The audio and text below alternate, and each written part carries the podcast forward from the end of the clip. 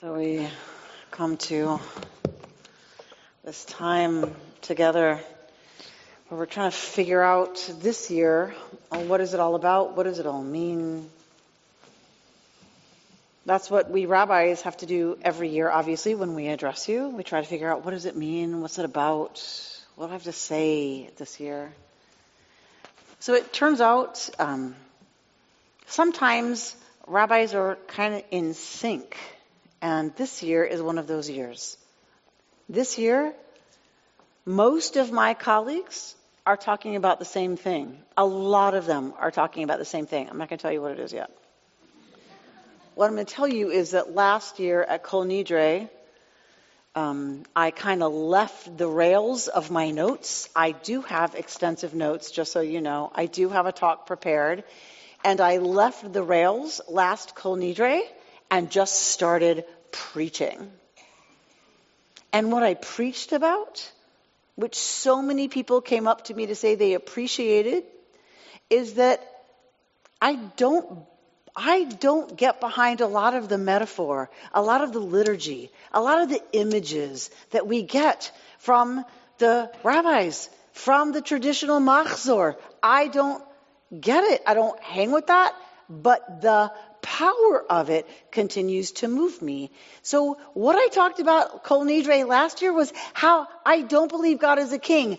God is not a father in the sky with a beard. God does not control everything that we do. God does not make decisions that influence our lives in terms of picking out who's going to get cancer and who's going to die in a car wreck and who's not. Because it was so bothersome to so many people last year who came to see me before the Chagim who said, Rabbi, I just can't do it this year. This image of the book of life and death, you're sealed, you're signed, I can't do it. And so I preached last year. I don't take any of it back. But then I realized, you know what? I didn't preach a lot about what I do appreciate, what I do find that works for me. So this year, I'm going to preach both today and tomorrow in response to myself last year. This eats up more time than you know in my life and in my head and in my heart. Figuring out how to counter something that I truly believe, but I also need to add to and fill out more. So we are, I believe, those of us who are addicted to the news, the media, guilty as charged. Ask anyone who works with me, they'll tell you. Like the news is on all the time.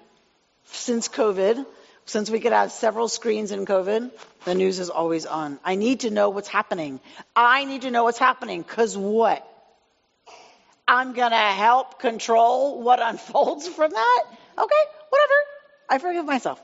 Like, but we all in the ways that we're engaging with media, the ways that we're engaging with the conversation in our country right now. And I don't just mean our country. I was in Israel. The same thing is happening there. We know what's happening. You've heard me preach about it, about polarization, about the ways that we are marinating in meanness and criticism and competition. And the norms of speech have become so icky toxic. So the rabbis understood that that's kind of who we are. I believe it's been magnified in our time in a way that they could not have imagined. But the rabbis who put together this liturgy, the rabbis who put together um, from the Torah what they could salvage from the ways the Torah asked us to gather together and celebrate together, what they did was they said, you know what? In our awareness that we are fragile and that we are finite, what we try to do is gain as much control as we can. And this makes us small. We grab and we grasp and we hold on tighter and tighter and our souls and our spirits constrict as our experience becomes smaller and smaller. Jewish tradition says the only way to counter this, because it's always been part of human nature, it's always been who we are. Again, I believe it's magnified in our time. But the rabbis were human. They understood. They were human too. So they gave us a sermon. They gave us a service. They gave us a machzor. They gave us times. They gave us observances coming out of Torah, out of the temple that was destroyed. Out of that time, they salvaged what they could about how can we salvage ourselves? How can we salvage society? And they said, the only way to do it, because we human beings are pretty hard and pretty cynical and pretty bored and pretty whatever, com- competitive and all of those things, they understood that and they said the only way to counter that is with humility and gratitude and a softer heart. But how do you get there?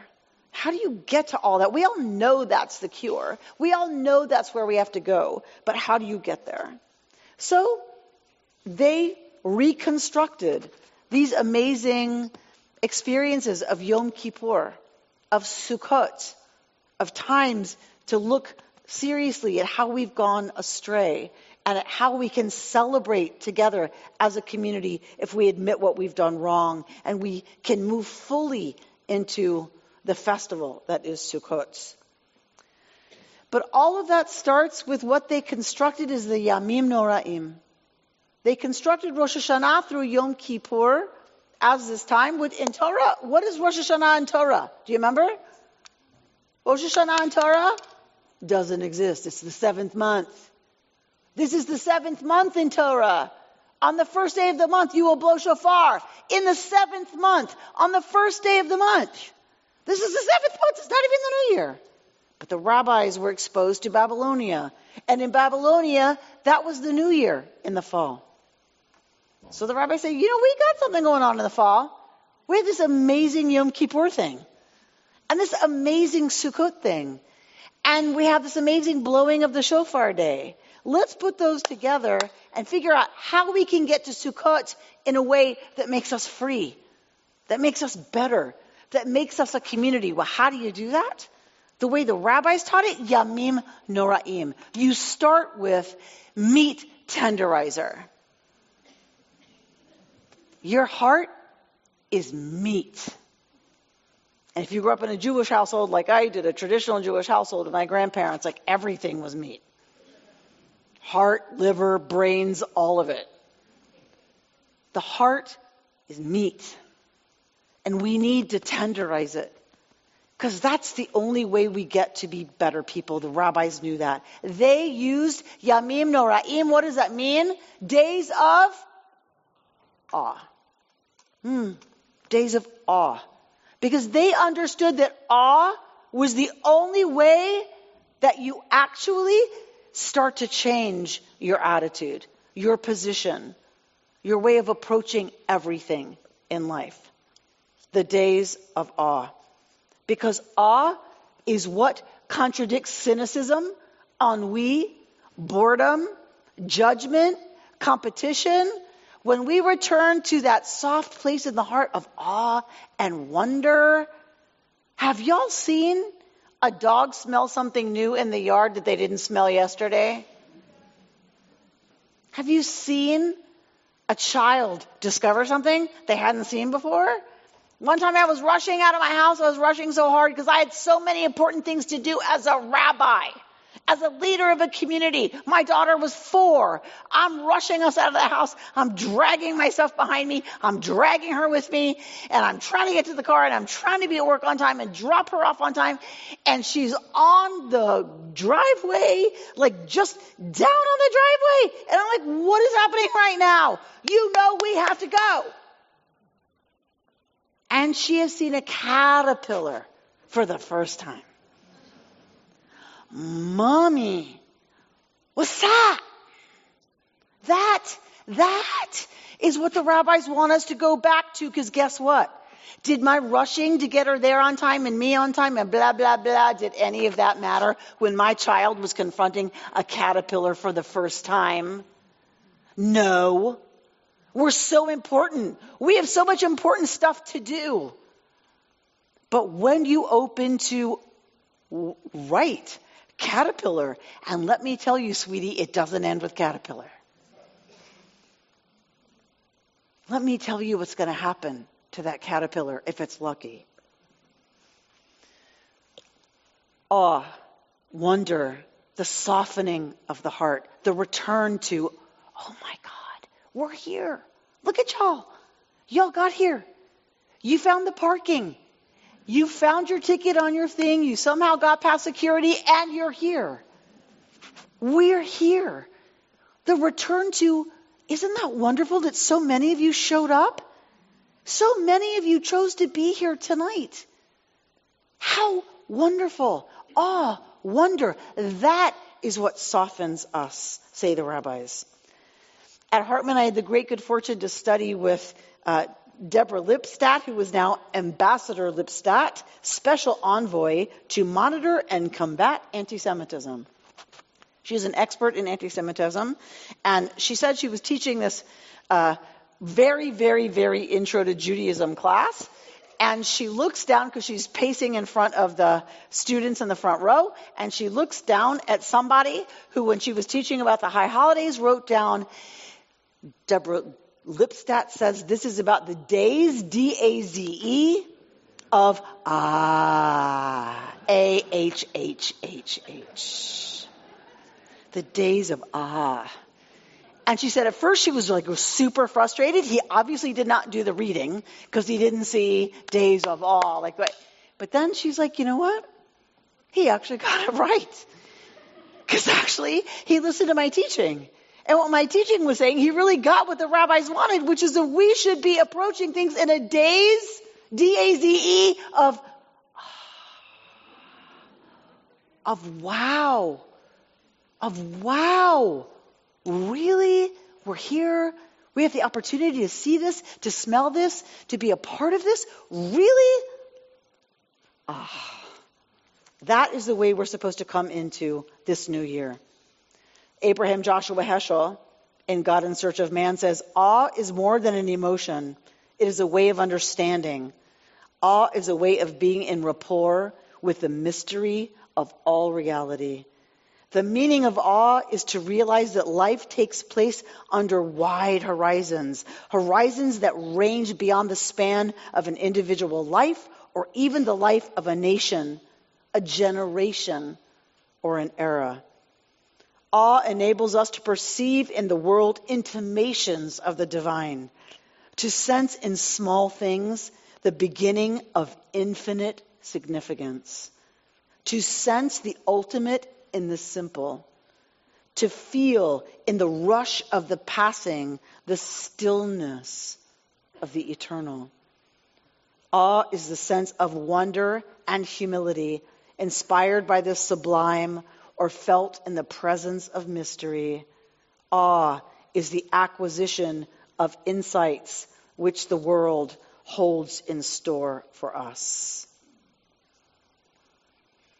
These days of awe, that's what they're about, is to cultivate a sense of wonder, to return to that state, that state where children and four legged companions that we have get it so much more clearly that, oh my gosh, we're in a car and the trees just keep flying by and the windows open and I smell so much stuff. Like they get it. We are so convinced that we're so sophisticated and so productive and so powerful and so important that we harden our response to the mystery to the miraculousness that we're here, that we're alive, that we're together, and that we as the Jewish people are here. How many years later? How many times? Every Jewish holiday, they tried to kill us, we survived, let's eat. If we cultivated awe and wonder more regularly, the rabbis believe every human psychiatrist, psychologist knows. Every piece of science tells us that when we cultivate awe and wonder, we immediately go to gratitude. We go to a softer place. We have compassion for other people. I believe right now the stakes couldn't be higher for us getting to that place. Because we are ready to cancel each other like that.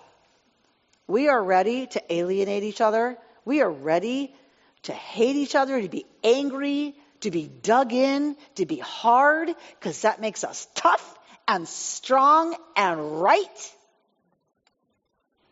The rabbis say, yeah, that's great. Where's that going to get us? They knew that. In their deep wisdom, they knew that. So they give us these yamim noraim, and they give us practices. So over the next 26 hours, I invite you to lean in. I said last year about what I didn't love about the machzor and about whatever is represented there. I, I, and I own all of that still. And I want to offer that they also have deep ways for us to lean into building hearts of compassion.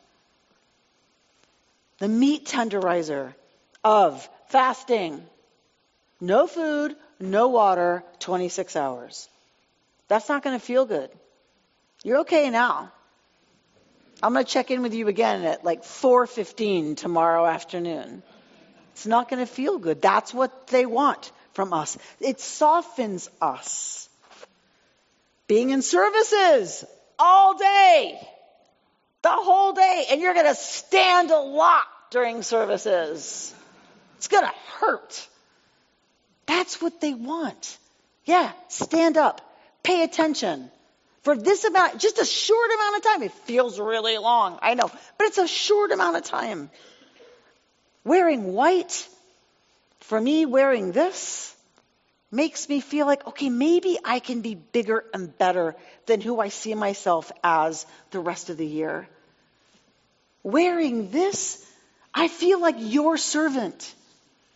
I know Chaim feels the same way as he wears the atara of his father, his beloved father, that he only wears at the high holidays. We feel different when we dress different confessing out loud together the ways we are just blowing it, the ways we're getting it wrong as a society, as a country, as a world community, the ways we're just missing the mark. We want to do well. We want to do right. Everyone in our tradition, every wise person in our tradition knows that, says that. We want to do it right. But we're just blowing it how to, to lean into that confession as a community, to refrain from fulfilling our physical needs and desires as they pull on us tonight and tomorrow morning. No coffee. Oh my God. You have to take your medication. You have to swallow enough to take your medication. Do you hear me? Like that's the rabbi's orders also. We, we can't risk our lives, but we have to push on how comfortable we are most of the time because so many in this world are not. So tonight and tomorrow, we get in touch with those folks who cannot feed their children, who go to sleep hungry every other night, three nights a week. In our country, kids go to bed hungry. So we get in touch with that. The rabbis are asking us, dig in. I invite you, if you don't like the metaphors that I talked about last time, which I don't either, king, father, whatever, fine. But for the rabbis, that's what invoked the most awe, was the most powerful image they had was king. We don't have that anymore, thank God. So then fill in the blanks. You don't just get to quit anything that moves you. There's so many suggestions in our prayer book that are below the line. I invite you to lean into them. So, some of the metaphors that do work for me to cultivate the sense of awe God is ocean, and we're just waves. We're the waves. No one asks when a wave crashes on the shore, what happened to the wave? What happened? It was here and then it's gone. Where'd it go? No one asks that. The wave crashes, and what do you say about it? It went back to being ocean. Can we think about that? About our own lives and our own existence? existence and the people we love. God is the mystery at the heart of reality. God is compassion. God is the power that makes for life. God is the cosmic glue that connects everything to each other, the united unity of everything. What if we can think bigger about images that might bring us to awe and wonder and compassion? That's why we have a new machzor. It's why we write new stuff. It's why there's stuff below the line. So I ask you, the next 26 hours, let your eye drift below the line. Just kind of flip through the machzor. See what you find there. Really take in the power that you're with a bunch of other Jews that you may know, you may not know. It doesn't really matter. We're one people. How awesome is that? That we do this, we subject ourselves to this over and over and over to be better, to contribute to a better world. The miracle of Hebrew, dead for 2,000 years, alive now. Unbelievable. Dead and now alive. And uh, in one diary study, many people wrote that music brought them moments of awe and stirred them to consider their place in the great scheme of life. When we listen to music that moves us, when we listen to music that moves us, dopaminergic pathways, circuitry in the brain associated with reward and pleasure are activated, which open the mind to wonder and exploration. Say scientists who have studied this. So I invite you, just close your eyes. Just listen to the incredibly beautiful music written for these high holy days offered by our beloved and gifted chazan, by our choir, who spends their time and energy coming to practice over and over how to bring this to you and make it beautiful for you. Galina, who leads them with her hand in the back when Amy Levine isn't able to be here, and we're so glad she's back with us. We're going to hear Jeff Kaz later. Just close your eyes. Just take in the music. Take in the Hebrew. You don't have to know what it's saying. Just let it move you, this ancient connection to our people. When your belly rumbles and your feet hurt and your blood sugar's dropping out, good. Good. That is the tenderizer of the hearts. Let us wake up our hearts. That is the intention of the rabbis for giving us these Yamim Noraim. I'll close with Anne Lamott, one of my favorite theologians, from Hallelujah Anyway.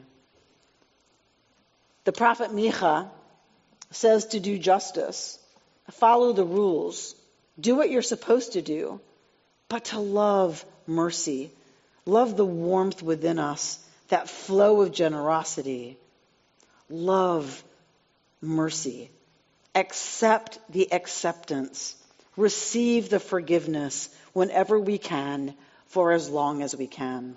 Then pass it on. We are bread to be served to the poor and the hungry, and sometimes it is we who need the bread. To give it or receive it, we move out of our shells and personas, scooching toward the real. The real is hard, time consuming, and badly lit. I much prefer fantasy. By the same token, change is hard. We like the familiar, we're self centered, and we have a lot of fear. Equal fear of love and death. Welcome to the monkey house, as Vonnegut wrote. We like breakthroughs, while the changes toward evolution and greater humanity are incremental. We don't want to grow. It hurts. And yet we do. Bravely and scared, bit by bit, we tell it. It hangs in the air with its amazingness. We begin to cooperate with kindness and we remember the good we've seen in our lives. We soften ever so slightly with 1 to 2% willingness. And I'll be damned if that isn't enough. Let it be enough for us. Chag Sameach a good